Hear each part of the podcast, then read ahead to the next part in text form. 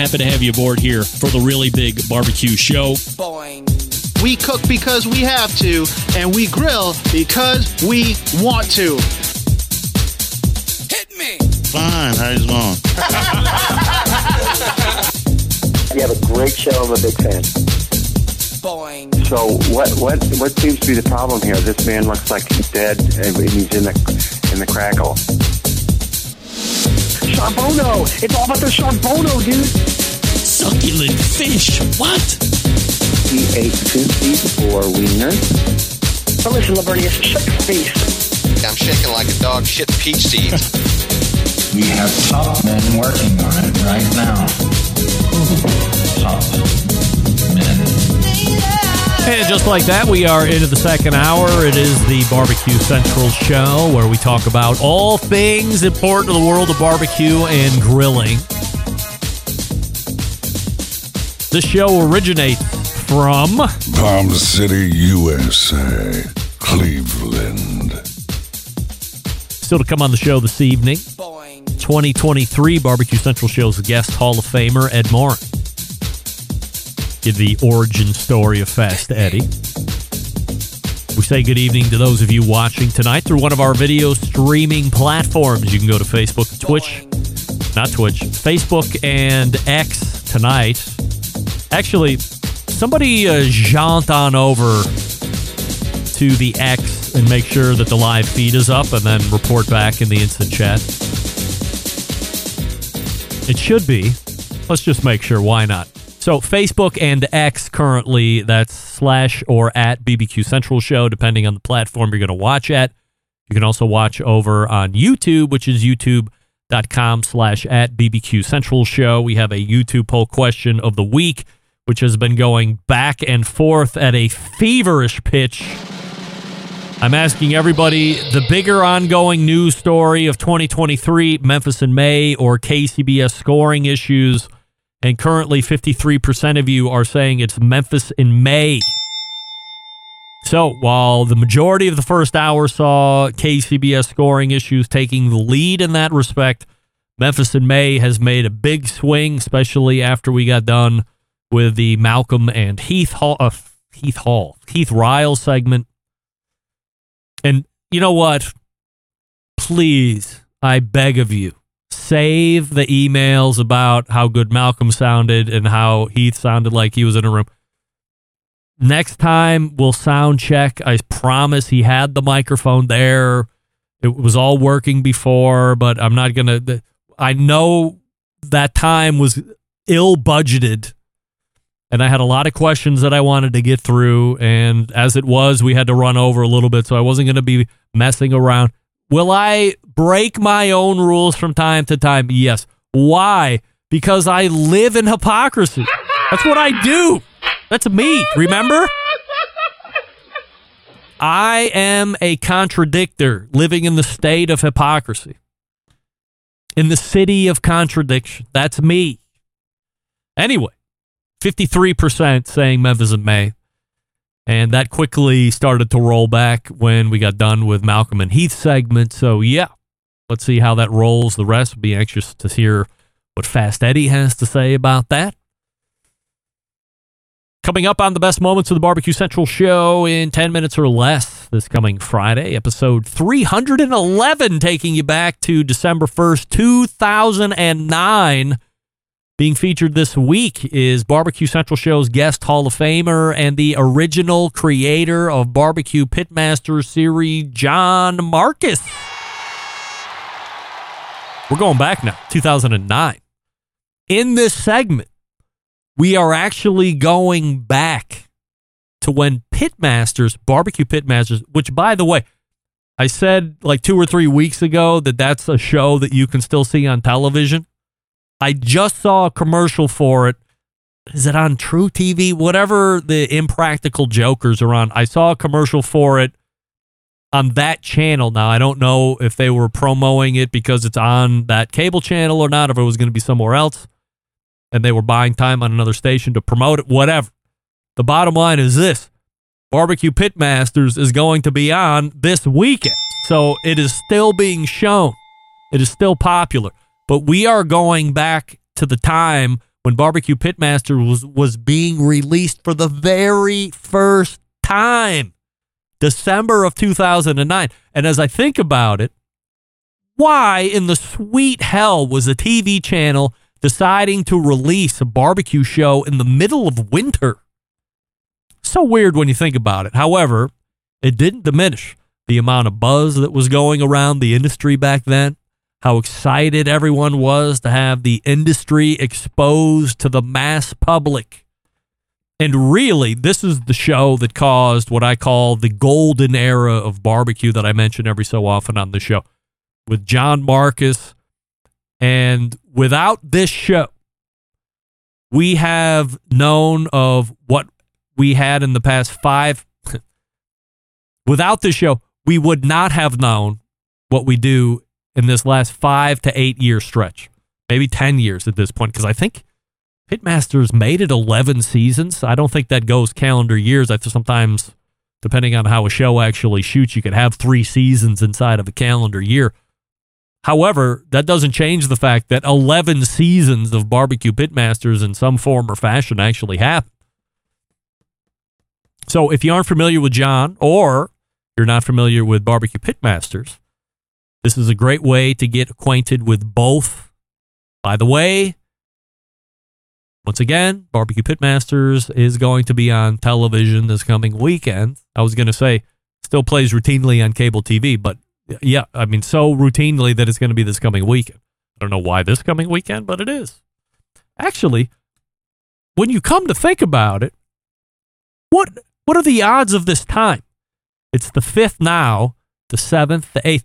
So Saturday, if they start playing it Saturday, it will be the 14th year anniversary of when it was launched. Look at my math. Chad, I'm glad you tuned back into this show so you can see that my arithmetic skills are still second to none, pal. I am sharp. Let me plus or minus a number. I can also times it and divisional all day long, twice on Sunday. You can subscribe to the show by visiting thebbqcentralshow.com slash subscribe. And by show, I mean the best of show, but also replays of this show. And if you want to hear a past guest or segment again that you think has been lost in the archives, email John, J O N, at thebbqcentralshow.com and let him know what you would like to hear. This particular piece of gold is something. Where did I see it? Oh, yeah. what do you, let me pull. I got to go all the way down to my thing here. Now, you know this guy. This is John Solberg right here. Let me make sure I get that out. I watched this video. I I don't know. A thousand times the other day. Passed it along to everybody I knew. I was like, this is insane. It's the best video. You know it's a good video when you watch it the first time and you're like, wow. And then you watch it again. And then like the third and tenth time, you're laughing incredibly hard. But every time you're playing through it, and this video I'm about to show you is like 15 seconds long tops. There's so many things going on. There's so much nuance you can go back and listen to it like 700 times and you're picking out new things each and every time.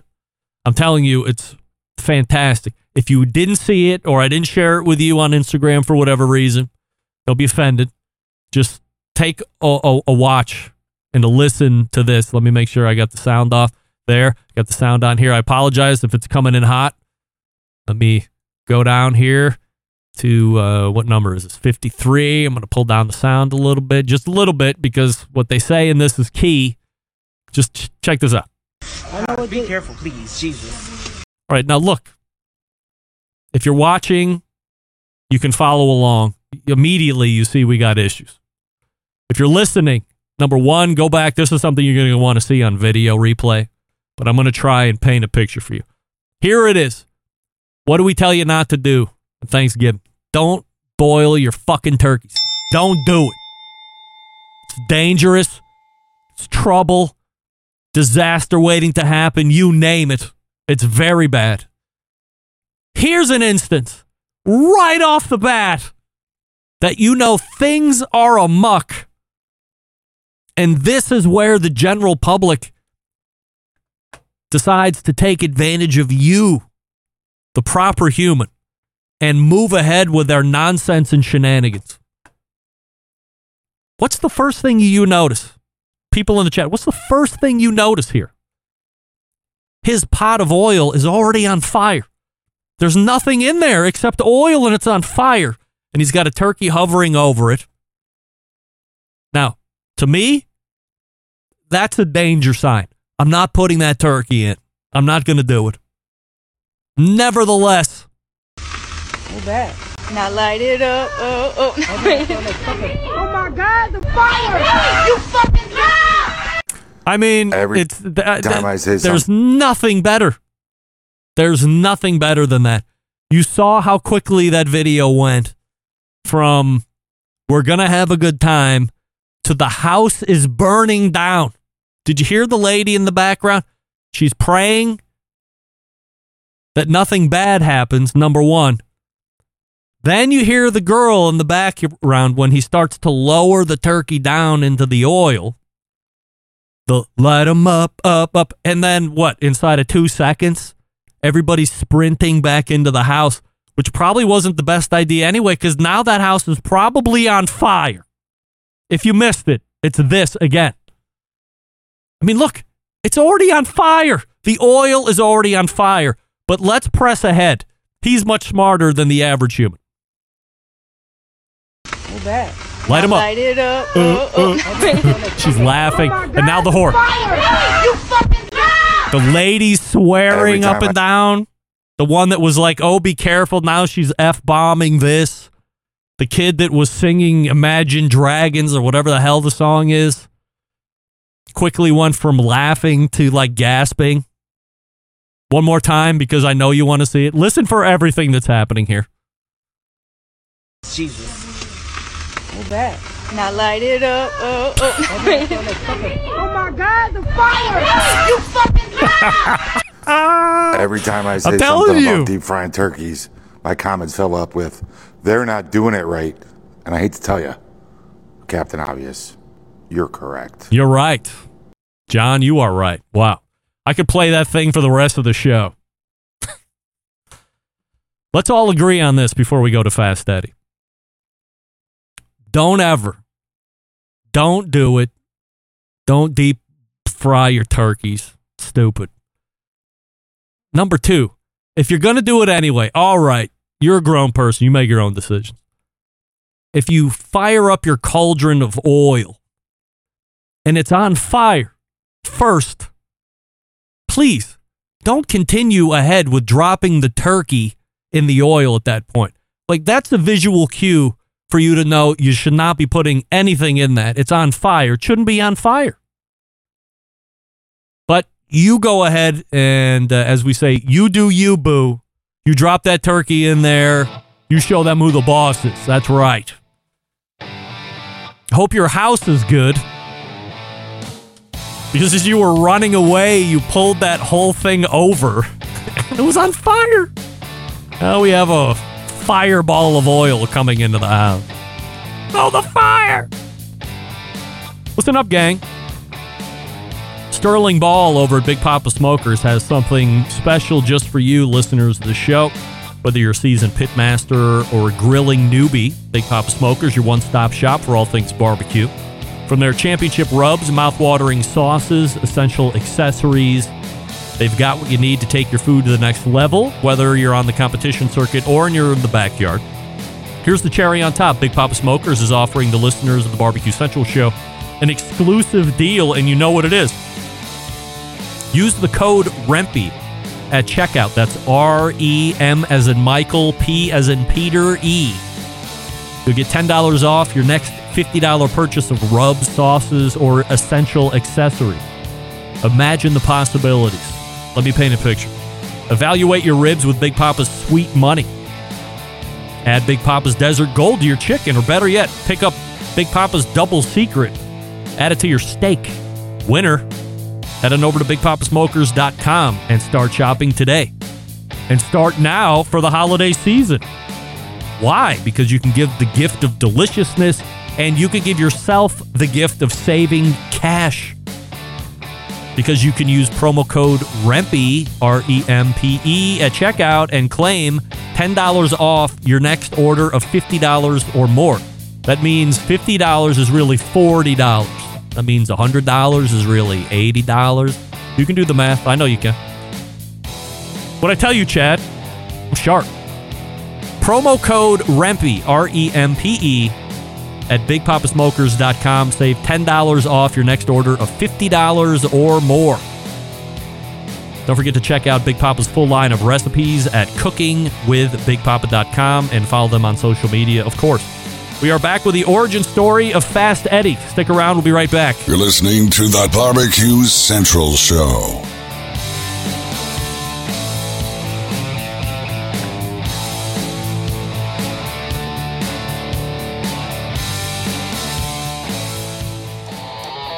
Howard Stern, Jim Rome, Dan Patrick, and Greg Rempe. The Mountain Rushmore of talk show entertainment. Now, let's get back to the Barbecue Central Show.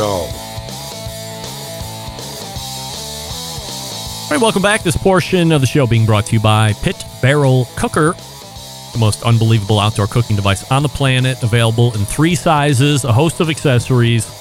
Doesn't matter if you're a beginner or a professional, it's a cooker you want to add to the arsenal. Visit pitbarrelcooker.com and tell them the Barbecue Central Show sent you.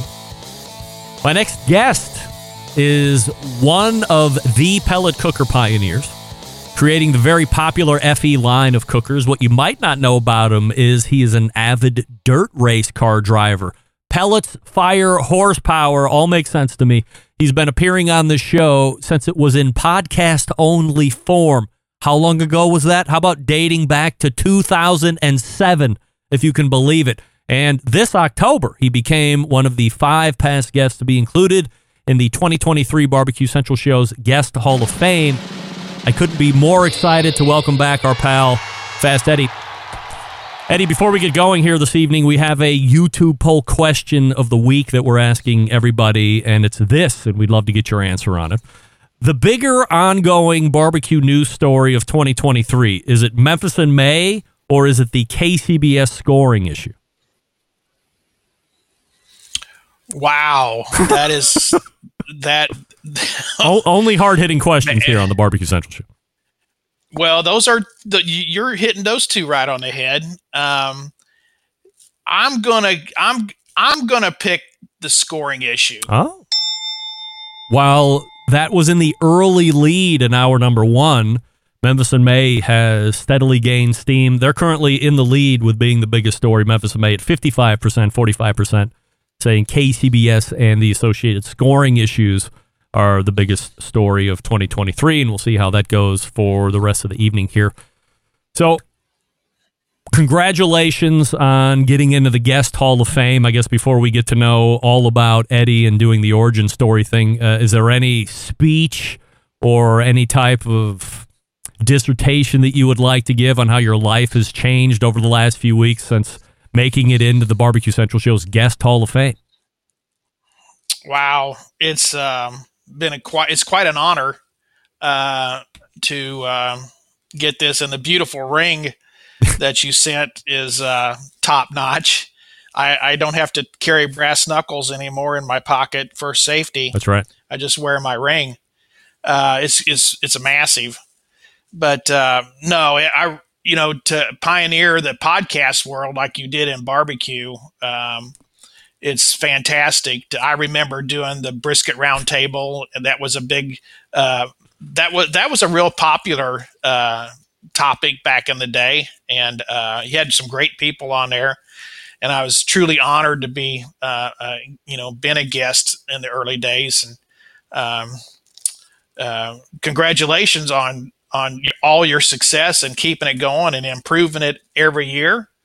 So um, it's fantastic. You, you're setting the mark. That brisket roundtable, Eddy, is still routinely one of the most downloaded shows over the history of the show. I mean, we're going on uh, 16 years of live shows, and then two years before that is podcast. When you did it, as you'd mentioned, this was just a podcast at that point. It was you, it was Dr. Barbecue, who's also in the Guest Hall of Fame. It was Leanne Whippen, who made it into the Guest Hall of Fame last year, and then uh, Jim Minion, who I think it's a travesty that his name has probably been lost in the annals of barbecue here. But talk about three, four of the biggest names in barbecue back at that time, and still seem to be names of, of revelry as we talk about you know where barbecue has grown over the years. But man, uh, talk about here's the thing I took away from the 2007. Everybody on that panel took a shit on wagyu beef, and look where we are today, Eddy. well, you're right. uh, we just. I, I think we were a lot poorer back then Yeah, yeah. than than we are today. So maybe that made a difference. All right, Eddy. So let's go ahead and do the origin story of Ed Maurin, and let's start where everybody starts in the very beginning. When were you born? Where were you born? I was born in uh, 1959 in Kansas City, Missouri. Um, this is my hometown, and um, I come from a family of five kids. And my dad uh, made a living uh, when he finally settled down and figured out what he was going to do in his life, which was right about the time I was born. Uh, he was a welder for uh, Kenworth KW Dart Truck Company. So um, my grandfather taught him how to do that. Uh, so it, it was uh, kind of in my you know metalworking. He always had something around the house, so um, that that that became a big part of my life too. We were too poor to buy stuff, so I had to learn how to build everything that I wanted, which was good. I mean that it, it was the heritage you know that helped me figure out what to do. I As was, you not, I was not good with books. as you as you were growing up uh, before school and all that stuff, what do you remember family life being like for you, especially being you know five siblings? Um, it was rather lots of fun. I mean, there's always something going on. Um, my mom and dad told the story. I when I was two, they had me a little pedal car, and we had a big front porch on the house, and I would go as fast as I could from one side of the porch to the other.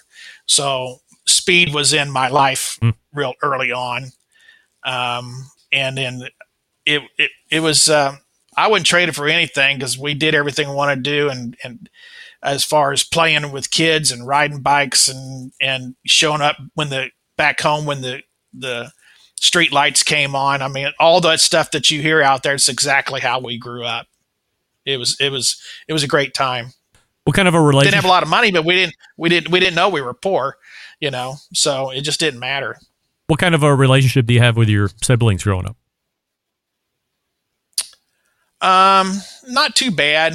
Um, kind of rivalry with my brother because he was only two years younger than me. Um, so he was always, you know, on my coattails doing stuff. So if I was in scouts, he was in scouts. They try to move him up, so we kind of did things together, which was, I, you know, I kind of like my own identity at times. You know, instead of having to uh, like dragging the little brother around all the time but um, it was in but then I had three sisters and I had two older sisters, um, which you're not able I didn't ever connect with them a, as well because they were quite a bit older than I got. My oldest sister is five years older than me, and, and my other one, she's three years older than me. So, or four, three to four. But, um, you know, just a hardworking Catholic family. Your uh, parents stay together? Yes. Oh yeah. Yeah, they've they've been together, and, and I'll tell you what. Every one of my siblings married, or uh, none of them have ever divorced. Neither. I just uh, turned forty four years in marriage this year. Wow. So uh, that, that that's something to be said, you know, from our background. What kind of a relationship do you recall having with your parents as you're growing up? Uh, didn't get to see my dad a lot. He he worked two to three jobs. Wow. So if I seen him, it was on Sunday, you know. And then when I got in my early teens, I actually went to work with him on Saturday. He had there was a, a guy that had a, a trailer business, and he rented out diesel or big semi trailers, and then they would do maintenance on them, you know, on Saturdays, and so I was kind of a yard grunt. I'd he go there and, and go around and, and check lights and thump tires and get water off of tarps and um, you know that was my first learning. I think I was like 13 or 13 years old when I started doing that with my dad. Do you like doing that because you know this is time that you're going to get to spend with your dad, or are you bummed out that this is the only way you're going to be able to spend some time with your dad? No, I um, it it was um, it was it was great to to try to learn, you know, get some work ethic and understand what his life was about. Um, it was nice to get some pocket money, um, you know, knowing because they they didn't have the money just to hand out to us uh, when we wanted stuff. So it was um, it was pretty cool to um, you know start developing that working relationship with people. And um, i think that's that was that was huge in my life mm. you know being able to um, do those kinds of things. Because um, i mean i today even as of today i still work all the time. I mean i'm doing what i want to do when i want to do it but i'm always doing something moving forward you know, and I, I just totally enjoy it. What's the food scene like at your house as you're growing up? Oh boy. Um, Fridays, um, you can just about bet you're going to have to eat salmon patties. salmon not, patties? oh yeah, you know, fish for Fridays, you know, on the on the Catholics, oh, okay. and uh, it was like a steady a steady diet of salmon patties or fish sticks you know, back in the day. Sundays were a lot of fried chicken on Sundays. You know, it was kind of the normal thing, and you could feed a lot of people. You know, pretty reasonable. Uh, we never went out to eat much. Uh, my dad, my grandfather helped my dad built a brick barbecue pit mm. at our house, and um, he uh, was not real great with it, but he did he did manage to cook some decent ribs. You know, it was a grilled rib, and then of course burgers and stuff like that. Basically, was it. So it was always kind of a a spectacle when he fired up that brick cooker and and he made a stainless steel lid for it. You know, so that was pretty cool. But um, that was that was about the basis of it. You know, it was never we were never much in the culinary scene of things when you're just trying to feed five kids and you know. Do you recall when he's lighting up that pit? Did, did that give you a spark or any inspiration at that young age that maybe you would be into live fire at any point? No, not hmm. at that time. Really, it it was, um, it was kind of interesting to see it. You know, when he fired it up, but we never did any kind of offset type cooking. It was mostly grilling you know, is really what it was. We never really did any offset cooking until um, the part of the story when he had a neighbor a couple of doors up the street.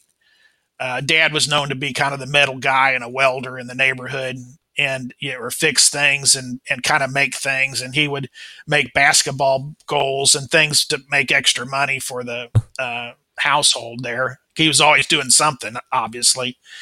And um, anyway, the neighbor came down and um, he want, wanted a smoker built. And well, what's that? And he had a old camping trailer frame was with an axle, and then he had a 500 gallon um, diesel tank. And then he wanted to build this offset kind of cooking thing.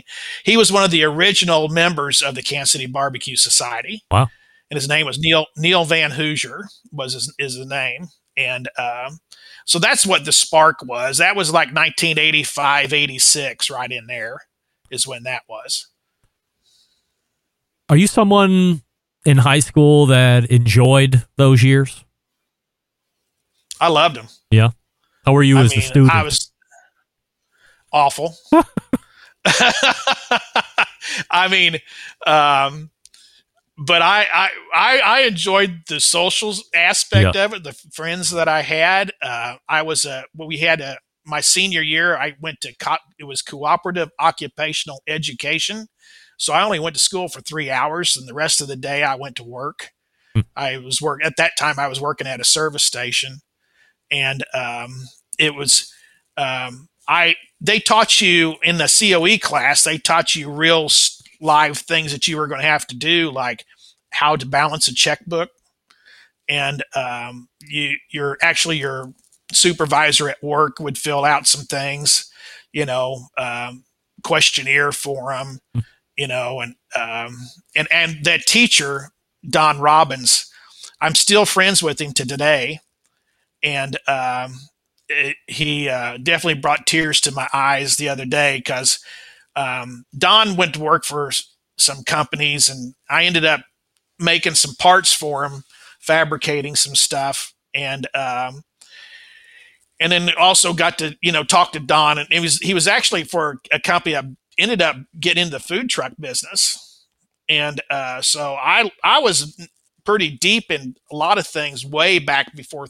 stuff started going, and uh, built a huge some tank stuff for them, and and how they were doing some water systems, and um, anyway, Don uh, posted a thing up. He says one of the only students that taught me more than I taught him. Wow. And it just blew me away. You know, I mean, when you got it, when you got your one of your favorite teachers in school to say that about you was pretty special to me. As you finish up high school, are you looking to go to college or are you just looking to go to work? Oh no, I'm, I'm not a college guy. No. Uh, I was I was looking to go to to go make a living and and um, I actually ended up going to work at uh, it was about three or four months after I graduated high school. Kenworth Truck Company used to didn't hire relatives, and they changed that policy. And I actually got hired at Kenworth Truck Company down at the factory, and um, so then I uh, became a utility welder for Kenworth uh, after about a year, and and I went to some night classes besides what my dad taught me, and got my certifications on things, and um, so you know I was following in the family footsteps of that kind of background, and um, man, you talk about a fun job. I, I eh, we we were pretty wild. I mean, you know, I had a hot rod pickup, and uh, I actually got married at uh, age 20, and uh, my wife was 19 at the time. Well, she was only 19 for uh, about another week before her birthday. But we got we married extremely early, and um, but life was a party, and tons of fun, and um, it, it was basically you know staying sideways and 100 miles an hour. That's what life was about. So your welding is was there any other job or career that you lusted after a little bit uh, and and was able to attain or did you just want to you know work to provide the lifestyle you wanted to lead Well, yeah, I, I never, my goals just didn't, I didn't have these specific goals, you know. I mean, Kenworth moved out of town in 1983. They started having a reduction in uh, workforce. And uh, so I started working at different shops. That was probably one of the best educations I had because I learned how to do a whole variety of different things. I ended up working as a millwright for a while. That was a great education. Um, um, and everybody I worked for, I ended up becoming um, pretty wanted. I mean, if I needed a job or something, or I'd leave a job, they'd always say, "If you ever need employment, you call me first. And I always enjoyed that part of it. I enjoyed going to. I enjoyed making stuff. I enjoyed being productive. Um, I didn't cry the blues about things. I, I always attacked anything I went after, and I felt like that having that that mentality was always a good deal. And then that kind of drove me when I'm the the my wife's family. He's a Kansas City firefighter. My father-in-law was, and that's what. Uh, and then where we where I moved to, our second house we moved to, I moved across the street from a chief of the Kansas City Fire Department. And at that time, I was working for a, a tunneling company, and I ended up being a supervisor for this tunneling company and doing road borne and tunnels. And um, the um, those guys, you know, that their attitude. One day they're rich, and the next day they're broke, and they you know, uh, you know you, you need them. You had to call a certain bar to get them. Uh, you never knew what they were going to be like, and so I kind of got uh, fed up with them, and uh, I said, you know what? I think I'll go down and apply at the fire department. I said that at least I'll have a a pension at the end of it and I can make up the difference because I made a lot of money and I said I can I can make up the difference on my days off. So that's what got me to go to the Kansas City Fire Department get on there. I was 28 years old when I got on the fire department. Kind of almost too old. 30 is all the age they would take you to. How long so, do you stay a firefighter? In my 20th year, I ended up in my second back surgery. Hmm. And that's when they uh, pensioned me off um, they it, I'm kind of jump bummed out about how how they did it, but uh, they said they I went and did a after my second surgery. I went through work hardening and um, actually went back. They put me back to duty for two weeks, and then I got a phone call from my BC, and he said, "Hey, you, I got to put you back off on light duty. You didn't pass your te- all your test." And there was one segment of my test that was very very close to being susceptible. Everything you have to do weight wise as a firefighter minimum is 100 pounds. Mm. so this test they test you out at it's, it's about four hours long and they make you do all kinds of stuff. And it was a knuckled overhead lift that got me where um, that pain shot down my foot from my first surgery and buckled my leg when I was going overhead with this crate, milk crate that had these tubes of shot in it mm. to set up on a shelf. And um, I don't know how much was in it, but anyway, so they send me to a pension doctor, and she uh, says, "Gosh, this is so close. I, I don't see why you should, you know, shouldn't keep, you know, working." Yeah. And so I waited for two weeks for her letter, you know, and I'll be darned if she said 180 degrees. She did 180 degrees from what she told me. she hammered me. Oh. And um, so then they, they pensioned me off. I was pretty PO'd and bent about it, but I wasn't going to go to the point of hiring a lawyer, you know, to stay on the job because the union wasn't doing it. That's, and of course, all the union dues I paid, union wasn't doing anything for me. Mm-hmm. So, but I had barbecue going real well by that time too. A lot of people, you know, why do you want to stay on that job? You got you you really got life going on. And I well, it's it's the culture uh, of the fire department is at back in that day anyway. It was definitely something just loved it. I absolutely loved that job. And of course I'm an adrenaline junkie. I wouldn't be off road racing and I wouldn't have done everything I did in my life if I wasn't an adrenaline junkie you know, and and that I just love the idea of when that bell went off, you had no clue what you were going to be getting into, and we got into some pretty tight situations, you know, um, and it and my wife always says she goes, you uh, you just don't get excited about nothing. well, when you've been there and done it and seen it about. It, you know, dead on many different occasions, and you don't come home and tell those stories, yeah. you know, to anybody. It's uh, it's uh it's a very special career. I loved it. I just loved it. What was the most harrowing call that you can remember? Who uh, probably uh, I was a battalion chief's aide for three years, and uh, it was on a Sunday. And you know, we when people were off we moved pe- people up in class and moved them around in, in different seats and stuff. And actually, my chief, that I was his aide, uh, he was off, and I had this uh, guy that was a captain on 17 pumper. He was he he was riding out as the chief. And anyway, so we had a storm coming in town, and it's about a right on a Sunday afternoon, and and we catch a, a regular alarm at a house and I knew, you know, I knew this neighborhood like the back of my hand.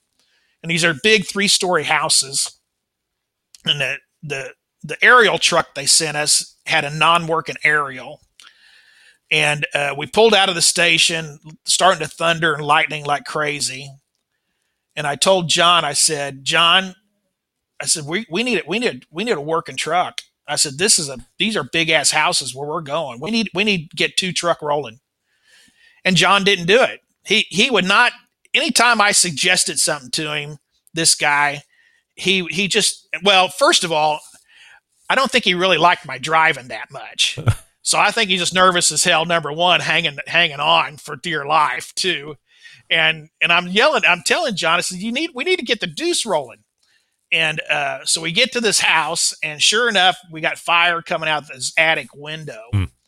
And so I, I'm putting my gear on, and, and I yell at the guy that's driving the pumper. He's a firefighter from 31s. And I, and I said, don't charge this line till I tell you. Because I know you got these stairwells that are real tight on the sides of these houses. And I wanted to take a dry line up that stairwell. So here's the seven truck comes in. I got the captain and his firefighter on seven truck. I got the Mike Hodel, who normally drives 32s. He's he's he's on the he's on the hand line on 32s and his firefighter and I'm I'm right behind him. And we get up to this top of this third floor and I mean it is freaking hot. And you can't see a thing. And I'm just enough below the smoke where I can I didn't have to mask up and I could talk on the radio. And I am screaming at John on this radio um, don't you know I mean we need we need to get this tr- roof open we got to get this another truck in here and get this roof open. Well, Hmm. and and you get up on guys were you know trying to get a. We finally mustered up, Mange mustered up enough to get up on his knees and poke a hole in the ceiling, and then we got in an argument about opening the lineup or not Hmm. because we you know we're going to steam we're going to have a ton of steam come back down on us, but it was getting bad, so you had to make a choice and. And so we even got Hodel talked into opening the lineup, and thank God the water went over in the room that was going. And because the guys that got on the roof blew, one of them blew their knee out, never got a hole in the roof. Um, I, I, I can go on and on and on. This story just gets horrid, horrendously bad. Oh, I mean, I, I've never been so close to a flashover in my life. oh, Okay. And um, I, I, I actually, and my, my chief was off for a couple more work days, and I finally had to get a hold of him when he got back in town. And I, I told him, I said, I will not work with John again. I said, I'm, I'm done. I, I'm put me off. I'm that man's dangerous. Hmm. He did not do, he didn't, I tried to talk with him. He didn't do anything I asked. I said, um, I'm, I'm, it was, I, I really felt like we were, we were going to be done in on that one there. And we're a very aggressive department. You know, I mean, we, we, we're a real well known for interior firefighting and it's a lot of fun when it goes well. It sucks when it goes bad. So that's part of that adrenaline thing, you know. Yeah. And those are stories you don't tell much when you get home. I didn't I didn't tell the wife that for a long time on that one. when you accumulate so many of of those stories, some worse, some not as bad. If you're not telling your wife, uh, who are you letting this out to to make sure that you don't go completely bonkers? Well, we we do it amongst ourselves in the station. Okay, um, that's where that kitchen table and those meals of uh, crew getting together is extremely important. Um, I actually had a, a, a TV crew rode with me that was doing a show. I can't remember the name of it. It was Smoke and Fire or something. They were out of Canada and they actually rode with me.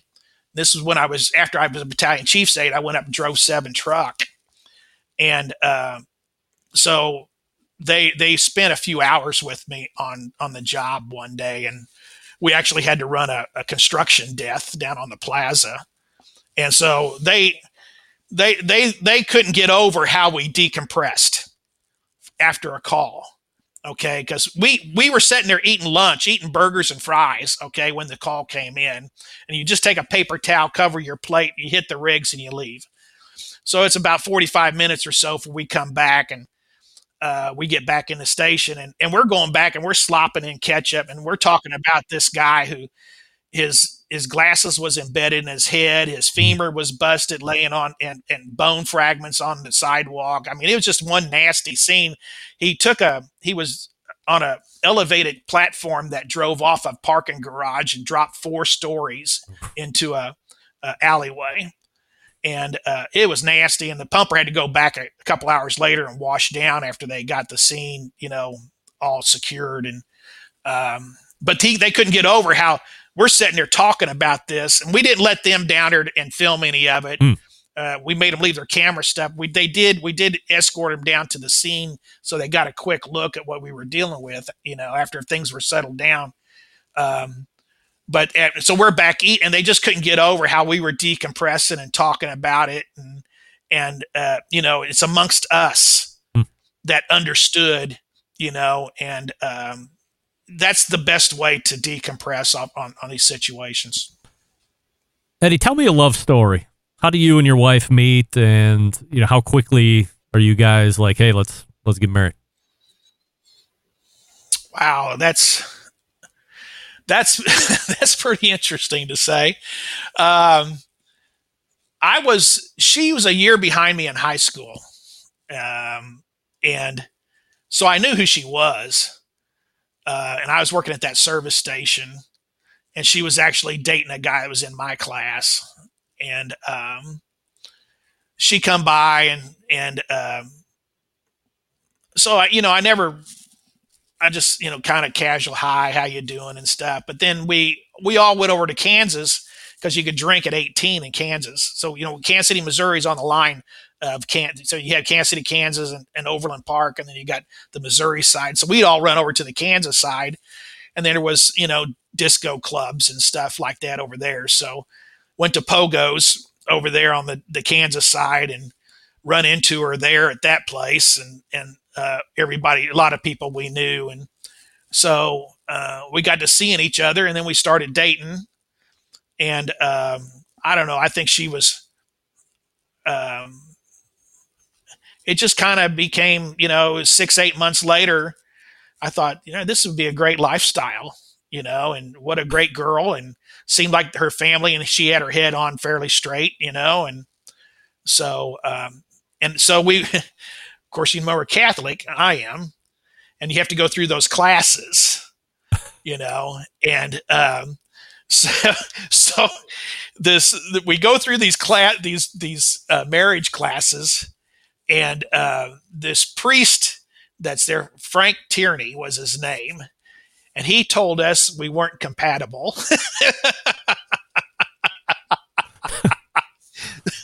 so 44 years later, we're still not compatible, Yeah, I right. guess. Wow. What year? What year was what? Like what time frame are we looking at year wise? That was 1979. Wow. Yeah. It was a different world kind of back then. But we were we were party central at our house for a while, you know, and and all my buddies and friends and I was hanging out at the dirt track and racing with them and and um I mean it, it was uh like I said it was it was quite a quite an ordeal. Is that where you get the nickname Fast Eddy through dirt track racing? Uh, no, more for on the streets. uh, my my my my buddy Dave Osborne hung that on me, and uh, and that I had this Chevy pickup that was pretty quick, and uh, like I said, I mean, I was I was uh, I was a nuisance to humanity with that truck. Hmm. I mean, there was nothing I would do you know. And i i stayed out of believe it or not i hardly i didn't get any tickets to speak of. I didn't get any tickets after i got on the fire department. And then they they caught me running about 140 down the highway one sunday morning Wow. yeah When do you have kids? um it was about four years after we were married Hmm. you know it was um it was like you know something was missing in our relationship and um we we figured out it was probably time to start having children so we had a boy and uh brandon's his name and uh he ruined it for everybody else. Oh. because that was it. Yeah. that kid was a handful man. You know um, i get there's more stories. I, I first said he was going to be about 30 before he really got what got it in life. And i was wrong. It was about 37 but he's he's he just turned 40 when you're now a parent and you look back at how your dad is parenting you, I would assume situations are a little different. What do you take from your dad, Oh, yeah. and then what did you have in your mind that if you were ever going to be a dad, like things that you would do different?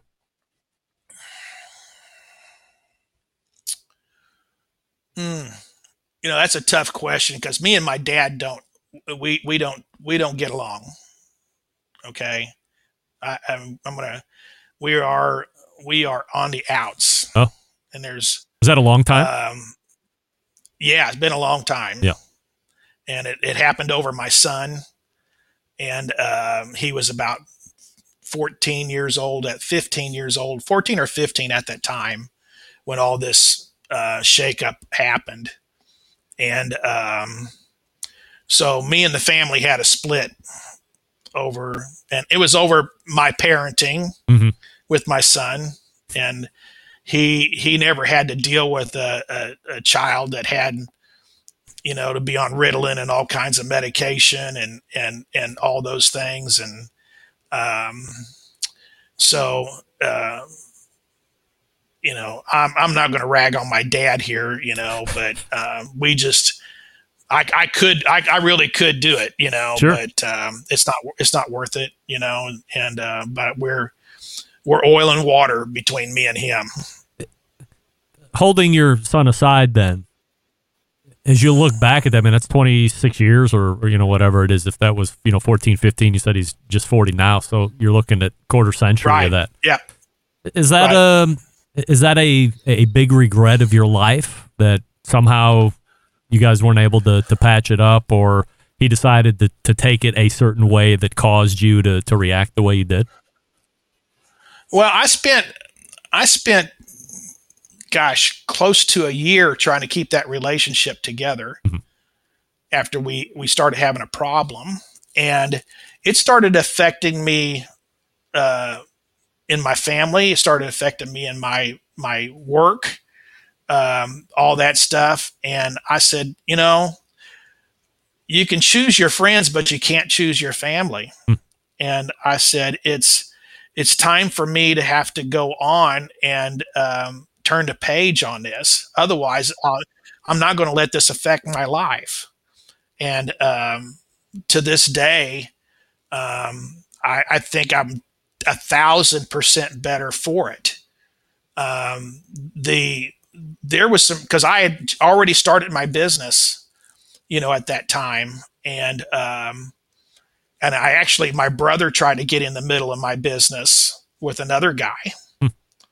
Uh, that's people know who he is in the barbecue community, and uh, Traeger's actually their uh, lawyer had to write some letters, and um, you know about uh, cease and desist about things. Mm. So it really got kind of ugly about it, and and we just uh, we're not gonna. I was doing things the way you should do them, and um, they were trying to skirt around some laws, and um, and it never patched. It just never patched things up. You're known for being the pellet guy. Where does barbecue even weave into your life, Eddy? Uh, fire department was a big part of that. Okay, because when about the time my dad we built this smoker for this guy, um, that was about a year before I got on the fire department, and then I said, you know, I that looked like fun. I think I can put throw me one of those things together because after we built this smoker, I watched him go test it with 50 slabs of ribs, and they had a nice party. I'm going, that looked like a hell of a good time, you know, and uh, and we were working in, in kitchens at the time in, in Kansas City. We were doing a, a stainless steel and kitchen work. I was working on my days off with my dad uh, at his with his business and shop, and, and this is how I learned what how the commercial smokers were built because we were in and out of the the restaurants and barbecue places, and I worked on a bunch of J&R Oylers. Not a lot of Southern Prides or Old Hickories. I I had you know messed with them slightly, but we were we worked on almost all the Oylers in Kansas City back in that day. So that's where my experience came from, understanding how and, and my passion for the commercial world was there.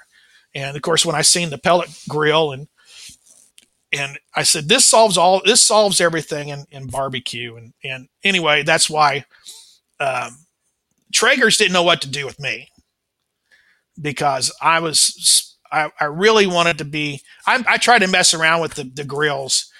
They were freaking awful. I mean, they're just horrible. Now, look, I think it's important now that we're at this stage of the Ed Maurin origin story. Like when you say the Traegers, so you're talking about the actual Traegers, like the people that founded uh, the. This isn't the Traeger as we know it today, the corporate, publicly traded, blah blah blah. No, no, no. This is the family. This is the this is the family. yeah, this is the the the, the family. Uh, great people. Okay, I mean, they're they're as far as people goes, wonderful. They're very wonderful folks. Um, but the equipment, I mean, I can't. When I the first cooker I got to to play with, I mean, I caught it. It left it out in the rain. It got wet and clogged up the auger. It caught fire all the time. Um, the thing was, you know, the it had a the pan, the drip pan was welded in it, and it so there was no drip pan. It was a pan that had lava rock in it. Okay, and that made a grease trap. And I mean, this thing, the the the, the way it was, it they tried to mimic a, a gas grill, is what they were trying to do.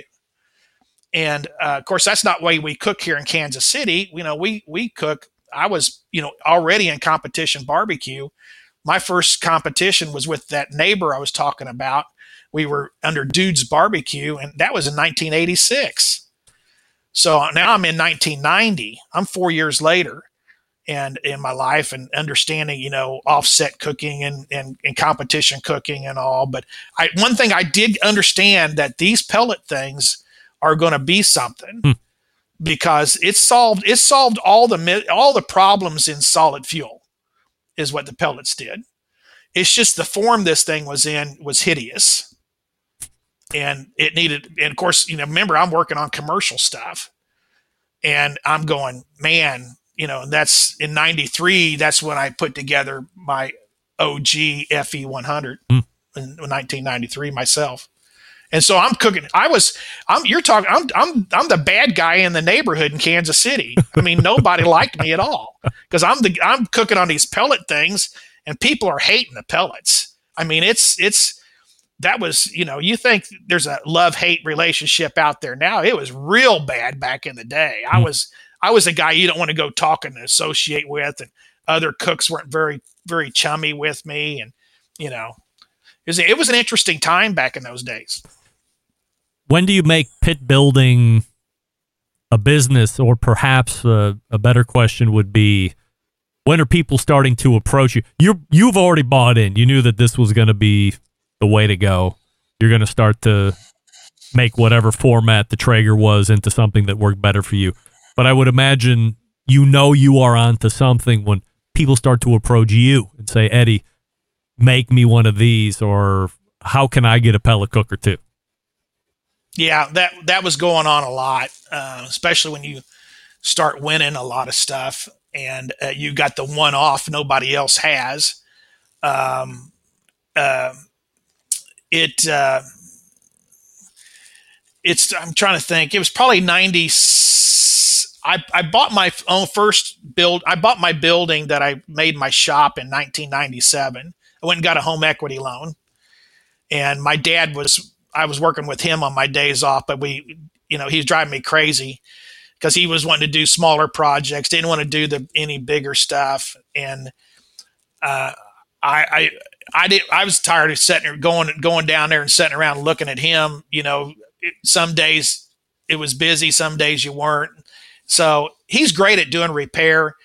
I wanted I wanted to manufacture things, and so I. Uh, 97 is when I bought my old fire station and um, then also then I then I was able to do the big stuff that Shear Truck Company and Naphide and those people were wanting done.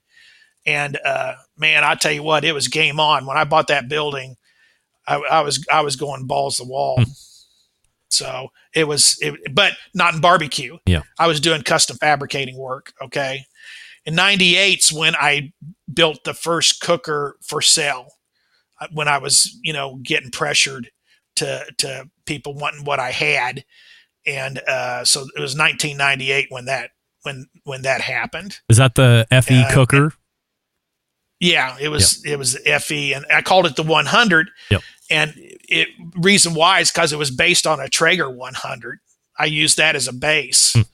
So I was, I had a friend who had, they were, they were a distributor for Traeger, and I'd cut them up and um, remanufacture them. So I took a five hundred dollar grill and I made it into a twenty seven hundred dollar cooker. Is what I did.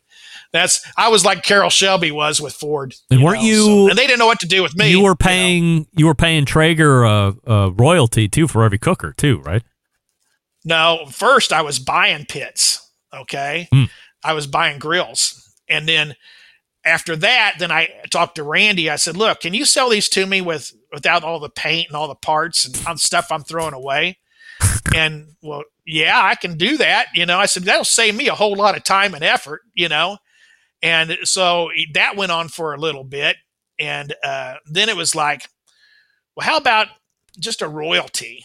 you know and he said yeah we can do that too so then we worked on a royalty kind of thing and and uh, instead of you know the other way it, it saved a whole bunch of shipping and making stuff from scratch too so it was an evolution in in starting it and how how it all went together but learning learning all the attributes about it is it, it's still a learning process to today i mean the this you know just like this article, I still learning air, about different things and the aspects of the pellet world, pellet cooking world, pellet equipment, how it's designed, what it does, airflow.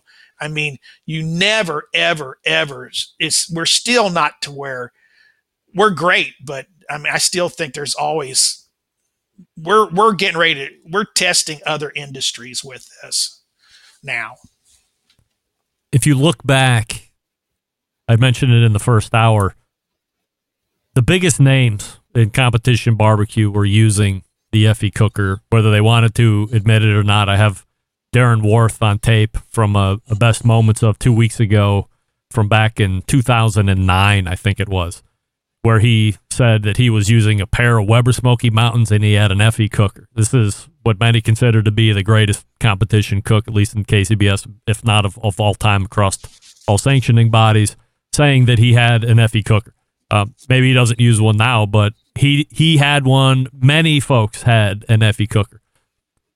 When did you realize that the FE cooker was really going to start to take the world by storm?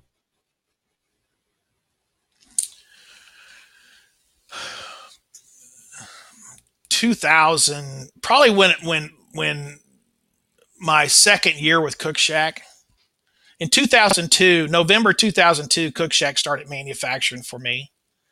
Because it was In too big of a project for you, right? Like you wanted to get like into some serious Yeah, I was. I was. I, I actually. I, I had some uh, job shops around town that were making parts and pieces for me. Hmm. Okay, and so I was having stuff done out, and um, and but my my whole goal. Remember, my life's in commercial and listings. I want listings.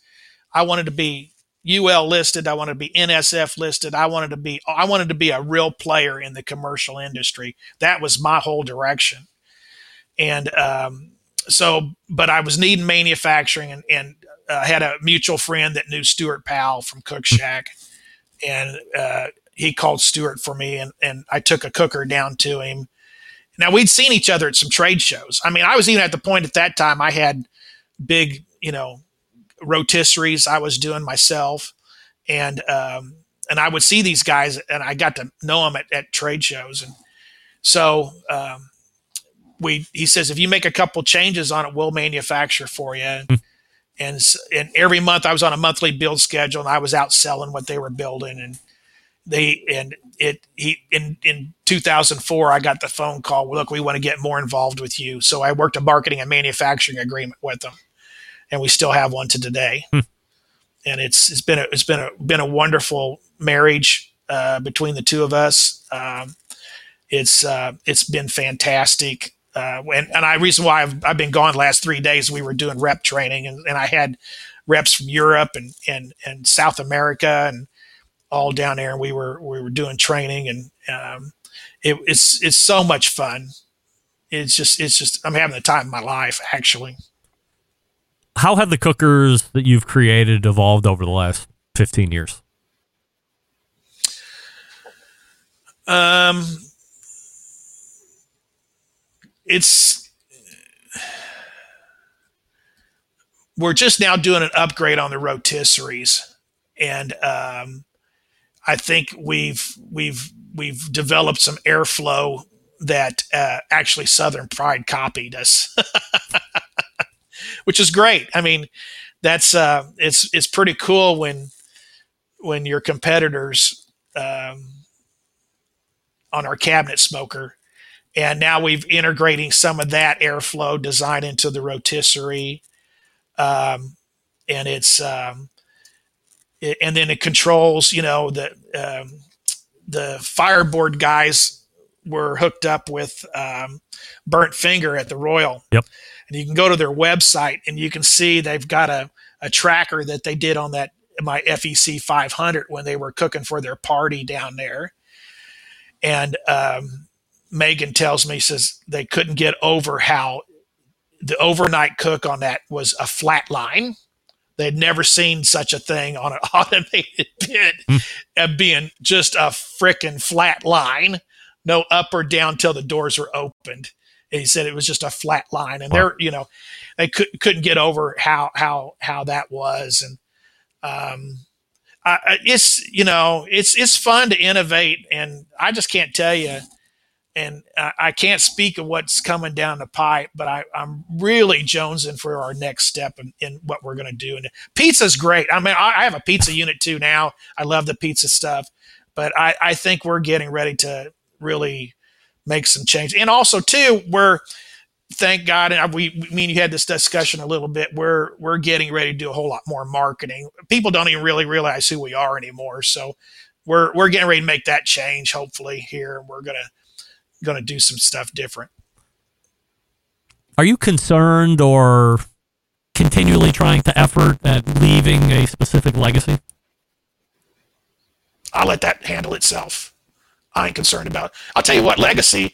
I you know, off road racing. I did this as a kid, and uh, going back to off road racing uh, for me was a personal, very very personal. Uh, I felt like that was part of my life in 1983. I had to hang on the shelf, and because uh, I was good, I was very good at it, and um, man, when I went back at it in 2009, and uh, you know, and getting getting my feet back under me with it. And then I've won a I, I've won a lot of stuff in off road racing uh, too, and I've done real well for a guy from the Midwest. Are you more uh, successful uh, at, at, barbecue pit making or off road racing? Uh, I'm definitely pit, barbecue pit making. The off road off road world's huge. I mean, yeah. you know, it, and there's different segments of it. Um, I, have I've got to set in some of the top notch cars and got to drive some of them. But I, you know that saying about when they when you're going to bury, I want to go sliding in that box sideways. Okay, I mean that's that to me. That's that adrenaline junkie. I love. There's nothing there. It's hard to explain. It's a drug. Okay, it is. It is. It's the junkie drug, and I, I, I love it. So, but my body's not my body. My body's about done. Mm. So that's I'm I'm coming back, and I'm going to start paying a whole lot more attention to the things in barbecue that I, I I'm so glad I got to go do that before I got too old. Okay, um, it's it's a it's and, and you have to be self funded to be able to do it too. It's not there's there's not money out there to come do it. Yeah. All these guys that I race against, a lot of them, they're all millionaires and some billionaires too. And I'm you're out there banging you're banging wheels with big guys. Wow. Do you have a race coming up? Uh, I just entered the NORRA 1000, uh, which will be coming up at the end of April. I've won that race twice in the Challenger era. And um, so I don't know exactly which vehicle or what we're going to run down there yet because I'm involved with a guy out of Kansas City, Bueller Motorsports. He's got a trophy truck.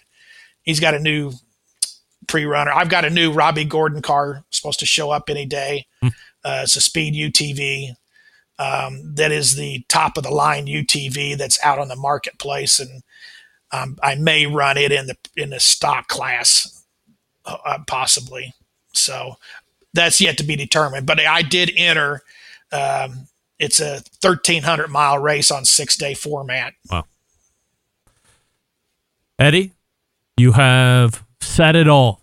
If you didn't know Ed Maurin before, you've gotten the start to finish or the start to where we are now, not a finish, of course, because he's obviously very active.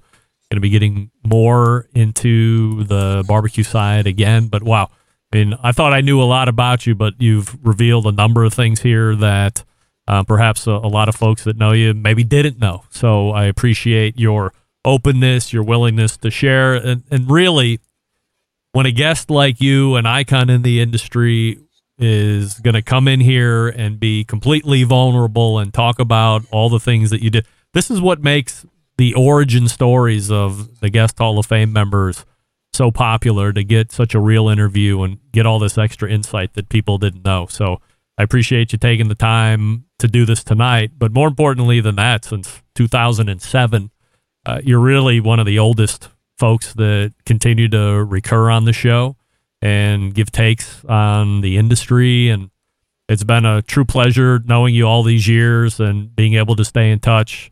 Um, you know, I, I, I, can't thank you enough. And uh, I, I, appreciate everything you've ever done for me in the show. Well, well, I, that's, man, that's, I really appreciate you saying that, Greg. And, um, I, I, you, you know, the, sh- you're like I said, you you've setting a mark out there for barbecue podcasts. That's for damn sure.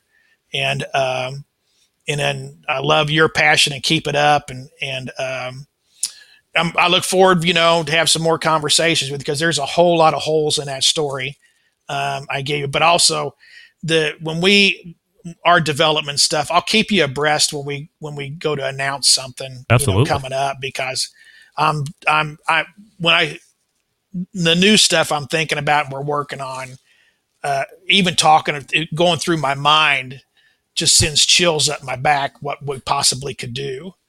So, and that's the way I used to be with in barbecue back when I was thinking about going being commercial and before Cookshack hooked up. It just I used to keep me up at night thinking about what it would do to the industry, hmm. and yeah, I'm, what I think we can do to this other industry. I think is is is more could morph what we're doing today.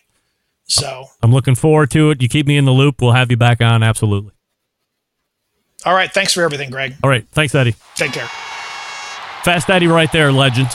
2023 Barbecue Central Show's guest Hall of Famer. And if you didn't know anything about him, you know a lot more about him. And if you knew him cursorily, you certainly have a better understanding of where he came from, what he's been through, and how, of course, he's gotten to where he is today, both from a live fire sense, barbecue, pit building, and all that. And who knew he was such an accomplished racer? Yeah, about that? Right, so we are over into the second hour, but no problems there. We're going to play a little catch up here. Glad to see through the instant chat for the folks that hung with me tonight how much you enjoyed it, getting to know this. A lot of people being able to run a similar life experience as Eddy regaled us with here this evening. Before we go, we talk to you about Franklin's Barbecue Pits. What do you need to know about Franklin's Barbecue Pits? They're on sale, or as we say in the business, on promotion. Franklin has never had a sale, may never do it again. So get in on this action right now if you want to save $400 between now and three weeks from now, which is the end of the year. You go to the Franklin Barbecue website, franklinbbqpits.com, or you go to a certified Franklin Barbecue Pit dealer and you say, hook me up with the Barbecue Central Show promotion. I want 400 schmackers off that sexy iron and steel grill. Please. Immediately, if not sooner. Again, $400 off if you go to franklinbbqpit.com, the website, or if you go to a certified dealer near you, doesn't matter, online or in person, $400 off. Primarily made of 5 16th and quarter inch thick American made steel. Anything that sees heat engineered to be incredibly solid and should last at least 100 years or more if cared for properly. The thickness of the steel guarantees professional grade heat retention, which is critical component to making great barbecue, all things that we know. And of course, these are made to be somewhat of a replica or a, a new styling off of the legendary pits that he has in his restaurants. You get to see the patina, you get to see the way he wants the craftsmanship to be shown, welds, get your own numbered nameplate, all that stuff. Yeah. Again, 400 bucks off. Doesn't get any better than that, doesn't get any cheaper than that for a Franklin barbecue pit. As we near the end of the year, you only have between now and the end of the year to take advantage of 400 bucks. Again, do it online, franklinbbqpits.com or to certified dealer. Tell them you want the $400 off the retail discount. Let's go. We're back to wrap the show right after this. Stick around. We'll be right back.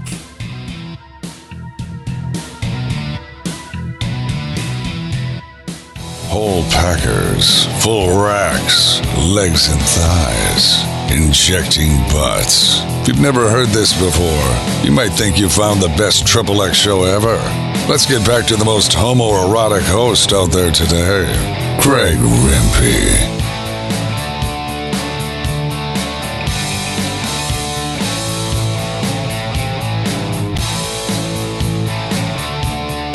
All right, welcome back, and we thank Ed Moore for joining us last segment. Pelletcooker.com is his website, actually. I meant to mention that when we were talking to him. This portion of the show being brought to you by Aladino. I am a huge fan, of course, of Aladino. JRE Tobacco is the place that's growing all these great tobaccos. I've been doling out the Aladino Classic for sampling. We have a new month, of course, in December, so I'll be getting a new box of cigars from Aladino. So if you want to get in on it early, re- if you're like, hey, I'm a big fan of JRE, love the Aladino line, doesn't matter, whatever they're going to send you, I know I want to try them. Shoot me an email now. We'll start building the queue. And then as soon as I get the new box, I'll send you out a pair. I say always best to smoke a cigar twice so you can make your decision on if you like it or not. Maybe you got a bum run. Maybe they're not holding it right. Who knows? But know this A, you're getting them directly from the manufacturer. They're coming to me. I have a properly running humidor, great environment. So by the time you get them, they're going to be wonderful. And then you can tell me how much you like them or not. Uh, I'm trying blends made with Corojo and Habano right now with the classics, but you know I love the Reservas, and you can find out more about all of their products, jretobacco.com to find a retailer near you. And again, if you want to get in line early on the samples for the new cigars this month from Aladino, JRE Tobacco, shoot me an email, subject line JRE Tobacco and then we'll make sure that once the new box hits, we'll start sending them out to you so you can try them on. Why not? Sounds great. All right, let's go ahead and get out of here all the way back in the first hour. We had a joint segment. How great was that, by the way? We don't want Eddy's segment to overshadow the rest of the show, although hard not to. Malcolm Reed and Heath Riles in the same segment talking about everything that's happening in the city of Memphis as we come up to Memphis in May this year. Not this year, 2024. If you missed it, podcast tomorrow, Wednesday, so you can catch up very quickly there. After Malcolm and Heath, Mike Lang showed up for his last quarterly appearance in 2023. He told me he's in for 2024 for quarterly appearances, so we're looking forward to that already. And then the second hour, all Fast Eddy, all the time, the origin story of Ed Maurin. Pelletcooker.com, his website. That podcast, second hour, will be out on Thursday. Don't forget the best of this coming Friday has John Mark. Big show playing for you next week. We have another origin story. Tim Scheer, the origin story of collegiate basketball player, tallest man in barbecue, blues hog, gateway drum smoker, Marble Ridge, beef and pork farms. It's going to be a great origin story. Two weeks, plus Meathead, plus Robert Moss. Sounds great. How do I always leave you? September 11th, 2001. I will never forget. Until next Tuesday at 9 p.m. Eastern, this is your program host and proud U.S. American, Greg Rempe. Bye bye.